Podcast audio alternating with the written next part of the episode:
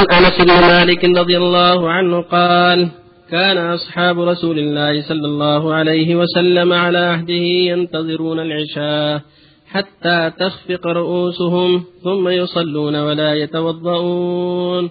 أخرجه أبو داود وصححه الدار قدني وأصله في مسلم. وعن عائشة رضي الله عنها قالت جاءت فاطمة بنت أبي حبيش إلى النبي صلى الله عليه وسلم فقالت يا رسول الله إني امرأة أستحاض فلا أطهر أفأدع الصلاة؟ قال لا إنما ذلك عرق وليس بحيض. فإذا أقبلت حيضتك فادعي الصلاة وإذا أدبرت فاغسلي عنك الدم ثم صلي وللبخاري ثم توضعي لكل صلاة. وأشار مسلم إلى أنه حذفها عمدا. وعن علي بن عب وعن علي بن أبي طالب رضي الله عنه قال كنت رجلا مذاء فأمرت المقداد أن يسأل النبي صلى الله عليه وسلم فسأله فقال فيه الوضوء متفق عليه واللفظ للبخاري. وعن عائشة رضي الله عنها أن النبي صلى الله عليه وسلم قبل بعض نسائه ثم خرج إلى الصلاة ولم يتوضأ. أخرجه أحمد وضعفه البخاري. صلى الله وسلم على رسول الله وعلى آله وأصحابه. أما بعد فهذا الباب في نواقض الوضوء. والنواقض هي المفسدات جمع ناقض مفسدات مفسدات الوضوء يقال لها نواقض يعني التي توجب إعادة الوضوء. وأن الوضوء قد زال الأول بهذه الناقض. وذكر المؤلف رحمه الله جملة من الأحاديث في ذلك منها الحديث الأول ما يتعلق بالنوم. هذا الحديث الأول يدل على أن النعاس خفق عن الرأس لا ينقض الوضوء وإنما ينقضه النوم المستغرق. ولهذا كان أصحاب الرسول العشاء حتى تخر رؤوسهم ثم يصلون ولا يتوضؤون وفي الأرض ينامون كما في رواية مسلم. يعني النعاس. فهذا النعاس لا يبطل الوضوء حتى يستغرق الإنسان يزول شعور تقدم في حديث صهر بن عسان ولكن من غائط وبول ونوم. فالنوم المستغرق كالبول والغائط ينقض الوضوء أما النعاس خفق على الرأس وقت الانتظار هذا لا لا يبطل الوضوء. والحديث الثاني حديث فاطمة من من تابع حبيش أنها سألت النبي أنها تستحاض فلا تطهر تدع الصلاة؟ قال لا إنما ذلك عرق. فإذا أقبلت حيث فدع الصلاة وإذا أدبرت فاغسل عنك الدم وصلي. وفي لفظ وتوضأ إلى كل صلاة ثم توضأ إلى كل صلاة. هذا هو الواجب الصحابة تجلس أيام حيضها ثم إذا أدبرت الأيام مرت أيام حيضها تغتسل وتصلي. وتوضأ لكل صلاة إذا كانت مستحاضة معها الدم دائم إذا دخل الوقت تستنجي وتوضأ. هذا هو الواجب. لأن هذا من لأنها حينئذ من أصحاب الحدث الدائم فتوضأ لكل صلاة إذا دخل الوقت بعد الاستنجاء. والحديث الثالث حديث علي رضي الله عنه أنه كان يصيبه المذي فقال له فيه وضوء وفي لفظ اغسل ذكرك وانثييك وهكذا جاء المعنى جاء المعنى من أحاديث أخرى تدل على أن صاحب المذي يغسل ذكره وأنثيه ويتوضأ. والمذي هو اللي يخرج عن أثر الشهوة. المذي عند تحرك النفس للشهوة يحصل المذي. وهو ماء اللز يخرج من الذكر عند تحرك الشهوة. فما أصاب الثوب منه ورش كما جاء في حديث عبد الله حديث سعيد بن أمر النبي أن يرش ما أصابه. وأمر أن يغسل ذكره وأنثيه. في حديث عائشة أن النبي قبل بعض النساء ثم صلى من توضأ رواه أحمد وضعفه البخاري. ورواه أحمد من طريق صحيحة من حديث وكيع عن هشام بن عروة عن أبيه عن عائشة. النبي قبل بعض النساء ثم صلى ولم يتوضأ. وهو سند صحيح. ورواه النسائي من إسناد منقطع عن عائشة. النبي توضأ بعض تقبل بعض النساء ثم صلى ولم يتوضأ. هذا يدل على ان مس المرأة. لا ينقض الوضوء. إذا لم يخرج شيء. أما قوله جل وعلا أو لمستم النساء فالصواب المراد به الجماع. أو جاء المغاير هذا الوضوء. أو لمستم هذا الجماع يعني الغسل. هذا هو الصواب. وللعلماء فيها مسألة ثلاث تقوى. أحدها أن مس المرأة ينقضه مطلقا والثاني لا ينقضه مطلقا والثالث التفصيل إن كان عن شهوة نقض وإلا فلا. والصواب أنه لا ينقضه مطلقا. لأن الرسول قبل بعض النساء والتقبيل يكون عن تلذذ شهوة وإنما المراد ولمستم مراد به الجماع. فإذا قبل امرأته أو لمسها فهو صحيح إذا لم يحدث هذا هو الصواب. هذا هو المختار من الأقوال الثلاث وفق الله جميعا. تعظيم البخاري له. نعم إذا كان جالس متربع مكن مقعدته كما يقول بعض العلماء واستغرق في النوم هو متمكن في الجنس ولو إذا ذهب عقله استغرق النوم ينتقل الوضوء ولكن من غائط وبول ونوم. ومن فعل معتمدا على فتوى العلماء في هذا الأمر في صلاه شاب هل يعيدها؟ لا لا يعيد إن شاء الله لكن مستقبل. الله عنك تضعيف البخاري ما بلغ إلا من طريق ضعفها رحمه الله لكن رواه أحمد من حديث عائشة قد حدثنا وكيع عن هشام بن عروة عن أبيها عن عائشة. وهذا على وهذا على شرط الشيخين حيض الله يجزاك نعم. الحيض الله يسعدك يا ربي يثيبك. كثير منهن حيضتها ستة أيام سبعة أيام ثم تزيد الأيام تضطرب معها ولكن لونه لون الدم الحيض ولو مثل ما قال صلى الله عليه وسلم. تدع الصلاة أيام حيضها والباقي استحاضة ولو أن اللون لون ولو ولو ولو غفر الله. تخفض رؤوسهم. هل يدل على أن يتأخرون إلى صلاة العشاء؟ قد يتأخر صلى الله عليه وسلم. دائما. قد يتأخر بعض الأحسن لبعض العوام عفى الله عنك الغطيط الألفاظ اللي وردت في الغطيط والإيقاظ هذه ما تدل على الاستغراق الله عملك نعم لا. سم؟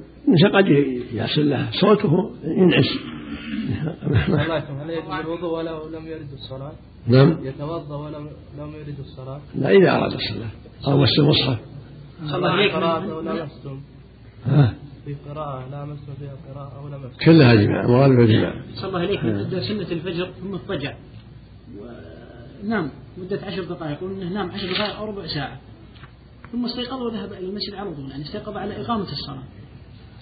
هل ي- يعيد إذا إذا الوضوء؟ استغرق في نومه نعم يعيد الصلاة. يعني يقول ما شعر إلا وهو يقيم تقام الصلاة.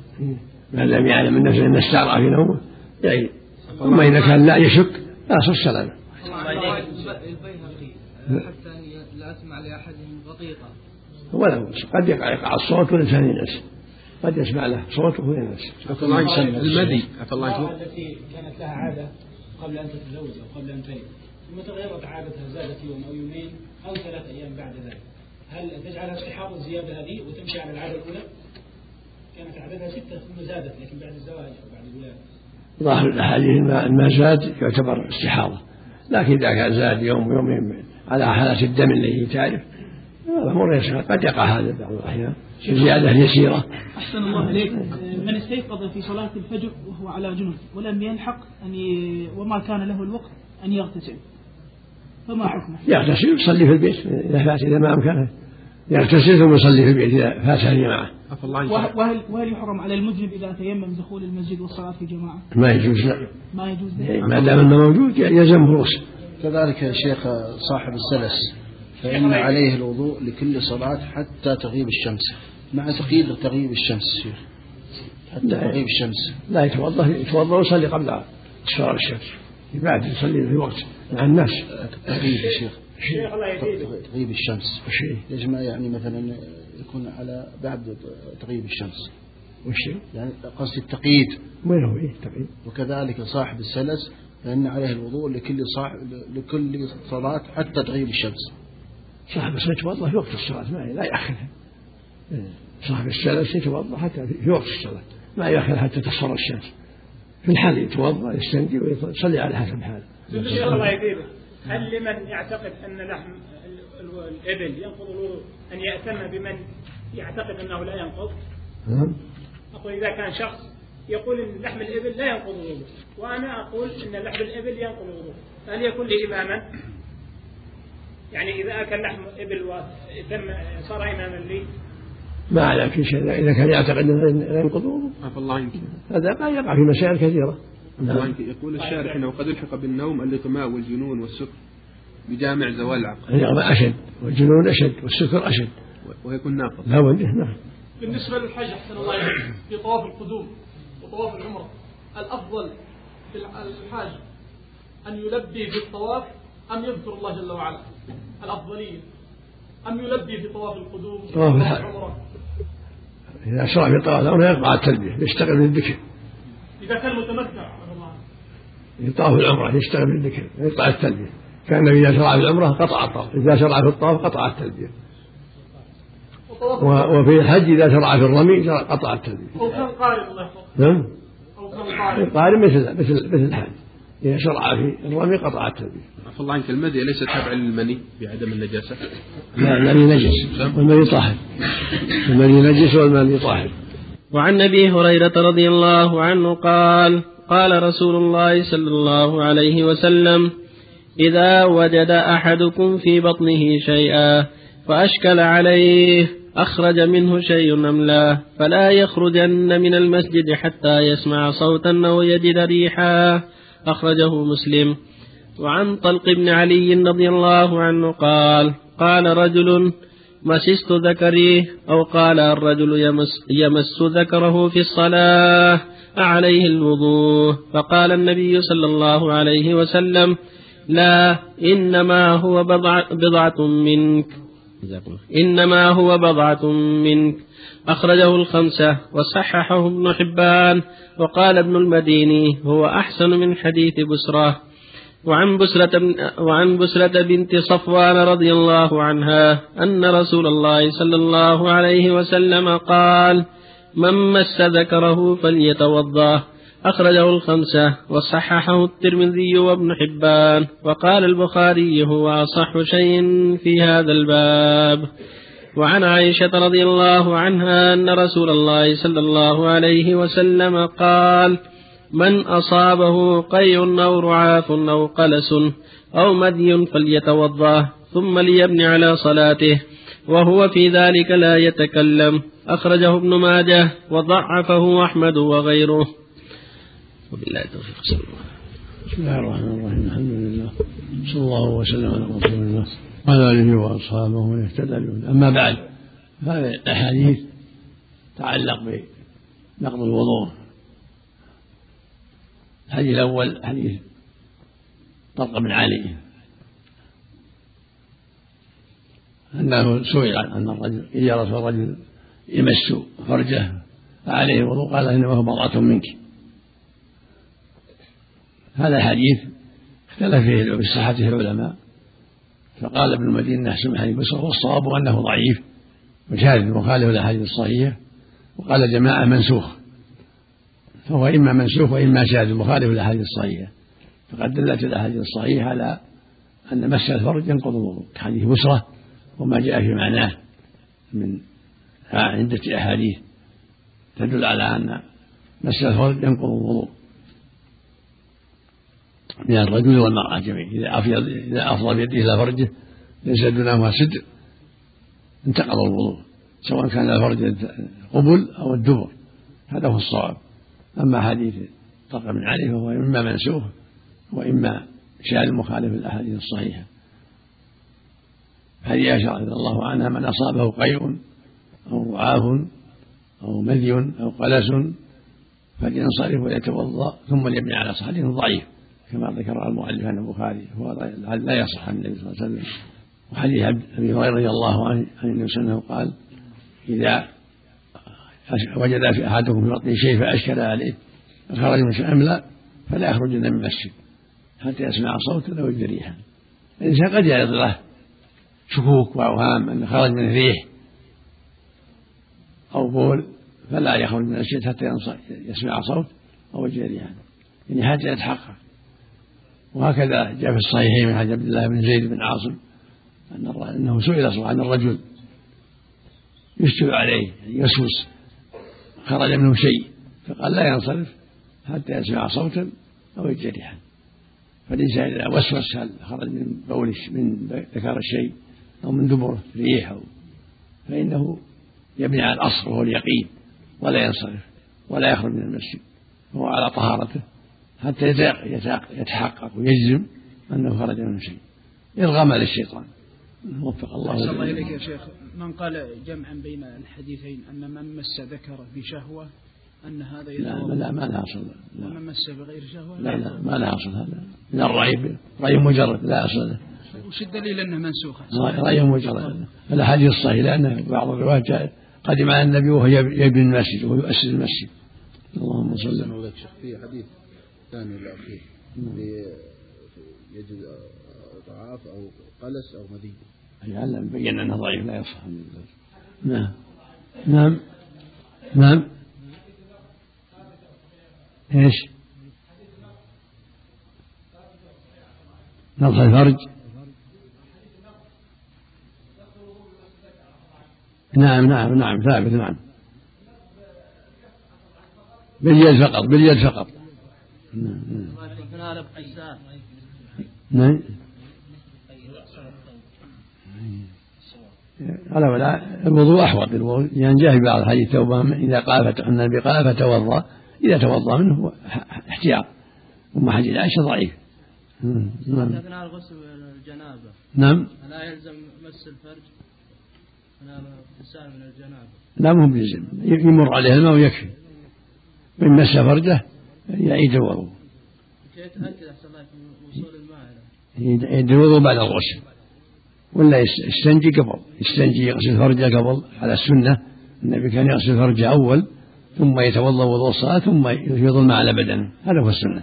ويكفي غسل الفرج الأول. وإذا مر الماء عليه زود خير. نعم.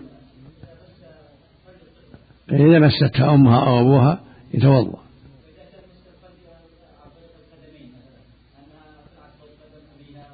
لا ما يضر لا بيده لا بد باليد إذا مسها بيده. إذا مس رجله وغيره ما يضر. نعم. طبيب. يتوضأ. إذا مس فرج المرأة أو الرجل يتوضأ. إذا كان مس اللحم اللحم. يتوضأ. أما من وراء حاجة ما يتوضأ. لو مس فرجه من وراء السراويل أو من وراء الإزار أو من وراء القميص ما لا ينتقض نعم لا بس اللامس لابد إذا كان حائل بينه وبين إذا كان قد حال بينه وبين ساتر لا لا ينقض الوضوء. شيخ الله يحفظك المراد باليد هو الكف فقط ولا كل اليد؟ الكف بس. من أطراف الأصابع إلى مقصود الكف. ترون عدم النقض إلا مما خرج من السبيلين؟ نعم. ترون عدم النقض إلا مما خرج من السبيلين؟ بقية الجسد يعني لا ينقض الوضوء مثل الرعاف وغيره. هذا في تفصيل أو في تفصيل إذا خرج منه دم كثير الأحوط الوضوء. فاحش. إذا خرج من كذلك القي الأحوط الوضوء. أما الوجوب محل نظر. لكن هذا الأحوط الذي نص عليه جمع من العلم. لا ينتقض به الوضوء. إذا كان فاحشا دم فاحش أو قي فاحش يكون من باب الاحتياط والخروج من الخلاف. نعم. من باب الخروج بخلاف العلماء. دع ما يريبك إلى ما لا يريبك وعن جابر بن سمرة رضي الله عنه أن رجلا سأل النبي صلى الله عليه وسلم أن أتوضأ من لحوم الغنم؟ قال إن شئت. قال أنا توضأ من لحوم الإبل؟ قال نعم. أخرجه مسلم. وعن أبي هريرة رضي الله عنه قال قال النبي صلى الله عليه وسلم من غسل ميتا فليغتسل. ومن حمله فليتوضأ. أخرجه أحمد والنسائي والترمذي وحسنه. وقال أحمد لا يصح في هذا الباب شيء. وعن عبد الله بن أبي بكر رضي الله عنه أن في الكتاب الذي كتبه رسول الله صلى الله, عليه وسلم لعمرو بن حزم ألا يمس القرآن إلا طاهر. رواه مالك مرسلا. ووصله النسائي وابن حبان وهو معلول. وعن عائشة رضي الله عنها قالت كان رسول الله صلى الله عليه وسلم يذكر الله على كل أحيانه. رواه مسلم وعلقه البخاري. بسم الله الرحمن الرحيم. الحمد لله وصلى الله وسلم على رسول الله وعلى آله وأصحابه ومن اهتدى بهداه. أما بعد هذه الأحاديث كلها تتعلق بالوضوء حديث جابر بن سمرة يدل على أن لحوم الإبل يتوضأ منها.